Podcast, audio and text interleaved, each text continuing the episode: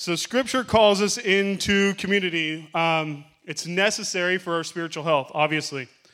In this Friendsgiving series, Pastor Jeremy started talking last week about this importance of spiritual community as we center around Jesus, right? How good was that last week? So, we're supposed to be a devoted community of common values. And tonight we're going to talk about a community of unity. My brother is five years older than I am. His name is Jared. He will never listen to this, so I'm safe. Um, and as most siblings do, we kind of bicker and fight pretty often, or we used to, I guess. Um, and for most of my life, I know it's hard to believe, but he was a lot bigger than I was. Yeah, I wasn't this size in elementary school. He was a large and is a large human being as far as the averages go. He's about 6'2 probably encroaching, on 270 nowadays, but again, he'll never hear this, so that's fine. Um, but we were we were at home, and one particular day, I had had enough. I was just done with this guy. Everybody, who's the youngest in the house tonight? Youngest sibling.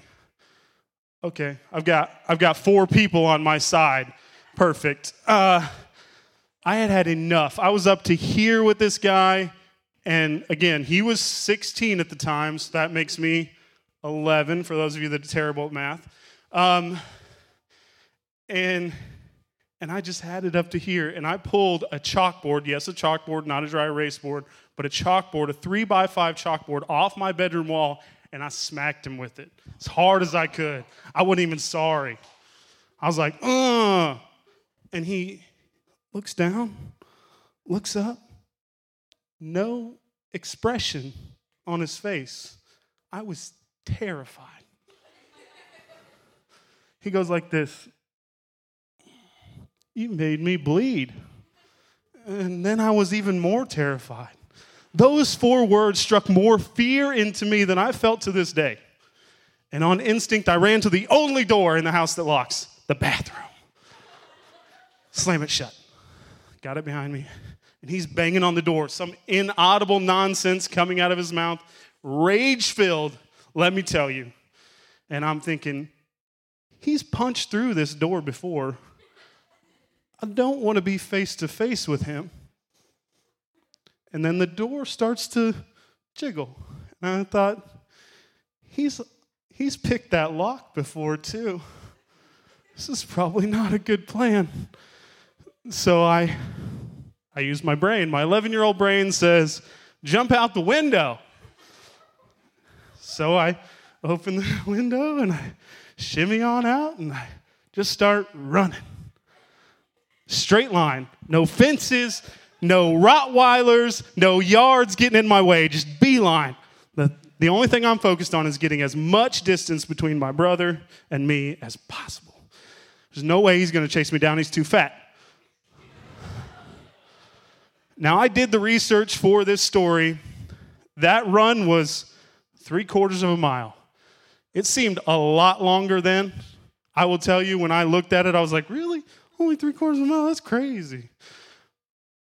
But I guarantee you that is the fastest I have ever or will ever run three quarters of a mile. Hurdles, no hurdles, Rottweilers, no Rottweilers. That was quick. I'm talking like, like three minute pace. For those of you that do any kind of track, Three minute pace on three quarter miles, that's four minute mile for those of you, again, that are terrible at math. And then I get, get there, and I'm in the middle of nowhere, and I'm thinking, he's not going to chase me. But he hasn't forgotten yet. Again, it's only been three minutes. So I just start walking home. But I take the scenic route. I'm not stupid. I turn that three quarter mile run into a 2.3 mile return walk. And again, if you're not walking fast, I mean, that's a solid two hours, right? Mile an hour, 2.3, yeah, two hours. That's that's how the math works. And I step foot in the yard, y'all, and I watch my mom pull in the driveway. Safety. And I look at him and he has rage in his eyes still. It's crazy. And I don't want to be in the room with him because he wants to resolve the issue. And I know what resolving the issue means to him, and there ain't no chance. My brother and I are really close now. Um, and we've all hard, had these hard moments with a sibling or a close friend. How many of you had a fight with your closest friend? All of you, raise your hands because it's happened. Thank you. Hopefully, not very physical. But I wouldn't trade any of those hard moments. Hard moments galvanize the relationships, right? They make it, there's some sort of unity that comes when you fight and make up and fight and make up and fight and make up. It's like something that gets stronger every time it breaks and then mends and breaks and mends. And that's why it's so incredibly painful when you lose a real friend. Do you have any relationships that look unified? Or is unity a word you would even use to describe a friendship? Or do your relationships look more dramatic, maybe passive aggressive, hateful, abusive, when they could look unified? Now, for me, when I was prepping for this, I'm thinking unity is kind of a weird word to use to describe relationships or friendships. To me, I would never be like, oh, yeah, me and Jackson, we're, we're in unification. We're unified in our front. Sounds like a, like a military plan or something, but I, I think God cares about unity. And I think that's why we should care. So we're going to look at 1 Corinthians 12, 25 through 27. And I have my paper Bible because I'm more spiritual than you. Nobody laughed.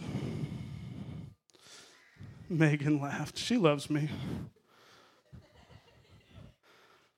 So that there may be no division in the body, but that the members have the same care for one another. And if one member suffers, all the members suffer with it. If one member is honored, all the members rejoice with it. Now you are Christ's body and individually members of it. God cares deeply about unity because when one of us suffers, we all suffer. As the body of Christ, it's not just about what's between me and the other person, it's about the entire community and how that affects it. And so I think, well, that's their problem. It's not my problem. They want to tell me how to live my life. But maybe they actually care about you and the other person, and they just want unity in their community. We're called to care for each other. A true community doesn't think individually, rather, they think as a whole. So, do you live with any kind of unity in mind? Whether it's friends, family, emerge perhaps? No? I think too many times we get so caught up in our individualistic culture that we have an I can do it all by myself attitude, or we can, eh, if they leave, I'll just find another friend. They'll be just as good. They're a dime a dozen and we're too easily letting go of real friends when we could actually just forgive. The moment we let frustrations, pain, or hostility destroy the unity, it's the same moment we all suffer. But the bottom line is we can't have community without unity. So the next scripture is actually an entire chapter. You guys excited? I'm going to read an entire chapter to you tonight, but it's only three verses. So we're going to turn to Psalms 133.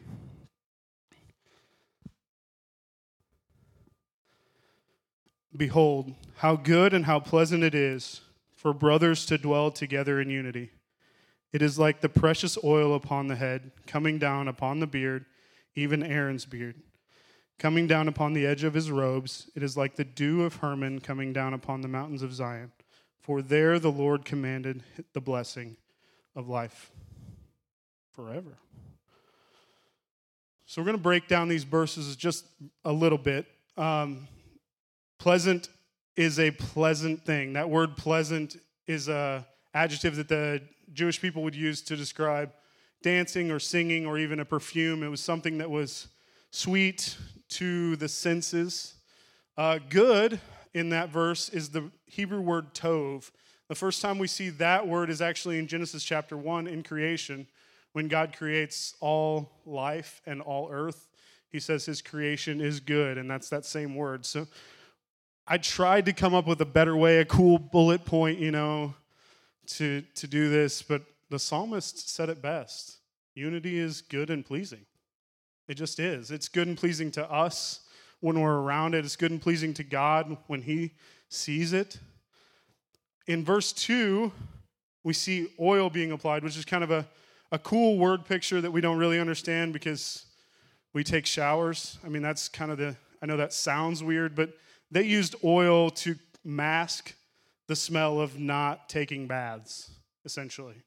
And so when you went to someone's house, they would say, Oh, you've traveled such a long way. They would douse you with oil to refresh you and to make you not smell bad.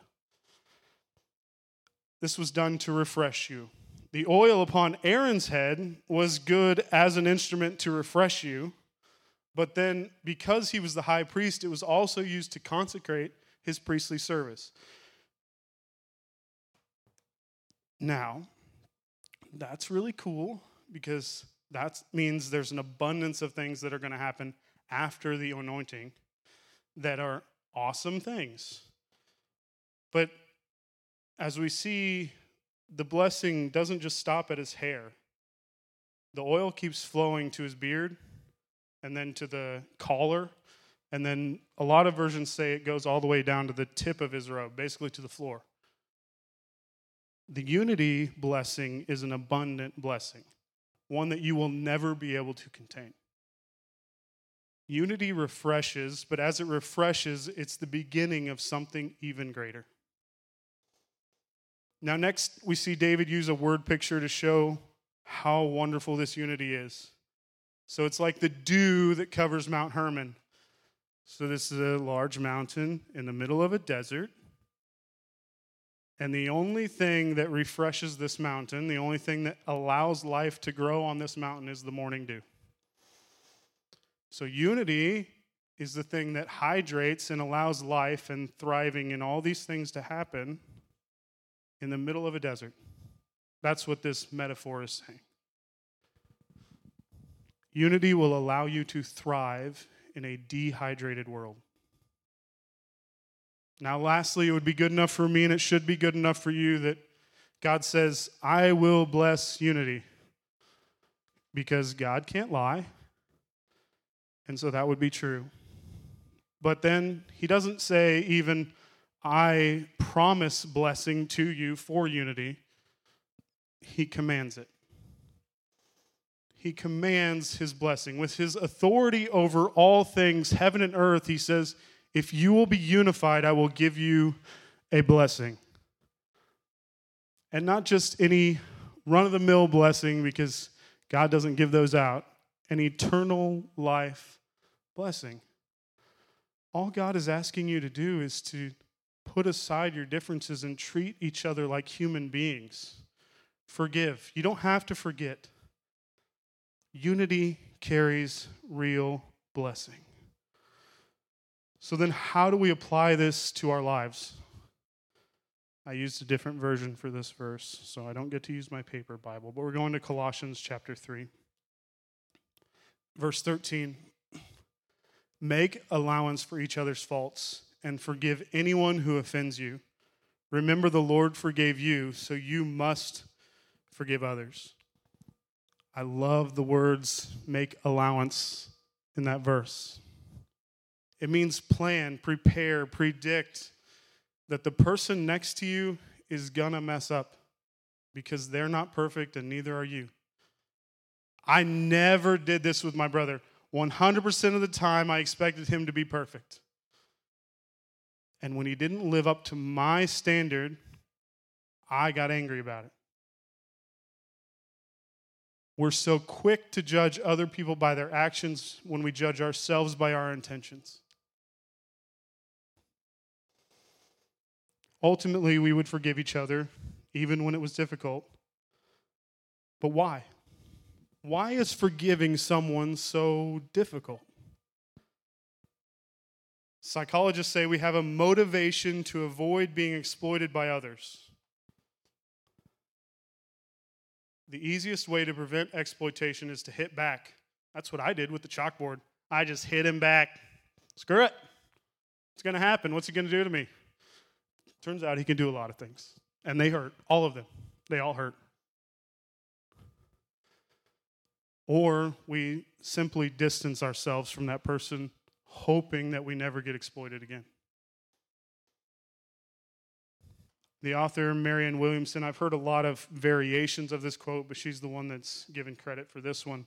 Unforgiveness is like drinking poison yourself and then waiting for the other person to die.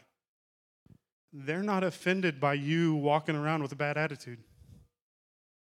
They don't have to deal with you anymore because you're not talking to them anymore. And so you're walking around with this poisonous attitude and you're only infecting other people who had nothing to do with it.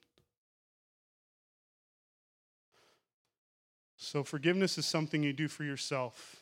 And if it can help you heal, why is it so hard? You want revenge, maybe. Maybe you enjoy feeling superior in some way. Maybe you just don't know how to resolve the situation. Maybe you're just addicted to the adrenaline anger provides.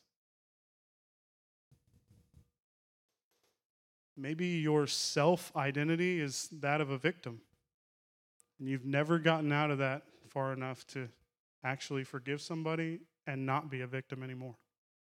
Maybe your relationships are so entangled with abuse and anger and hatred that you don't know how to forgive. That the only person that could even let you come close to forgiveness would be God we feel slighted and justified, just wallowing in our unforgiveness. But we see scripture in chapter 3, verse 13, that we have to go against what's natural. That's a, a pretty good theme of Christianity. It says to go against everything your sin nature tells you to do and do something godly instead. Your nature says, I have every right. I am justified hitting them with that chalkboard. But God says, forgive them anyway. It's not my words, it's the words of God. They might be completely undeserving. Again, my brother did a lot of terrible, angry, violent things to me growing up. But I forgave him. And it's because I, he did it out of love, you know, the whole thing. Um, but forgiveness puts a final seal on what happened that hurt you. Like I said before, you don't have to forget what happened to you, but you're allowed to forgive and heal and let it go. Because if you don't let it go, it's only binding you, it's not binding anybody else.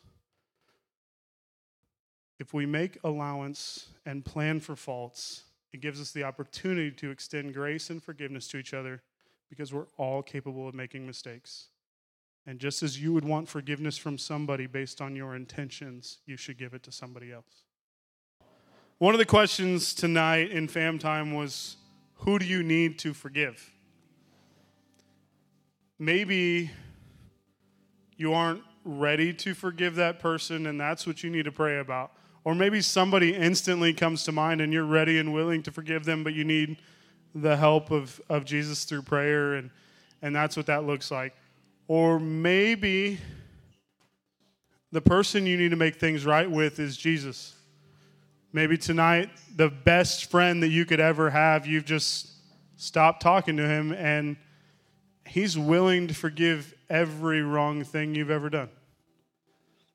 Every day. He's the best friend that you could ever have.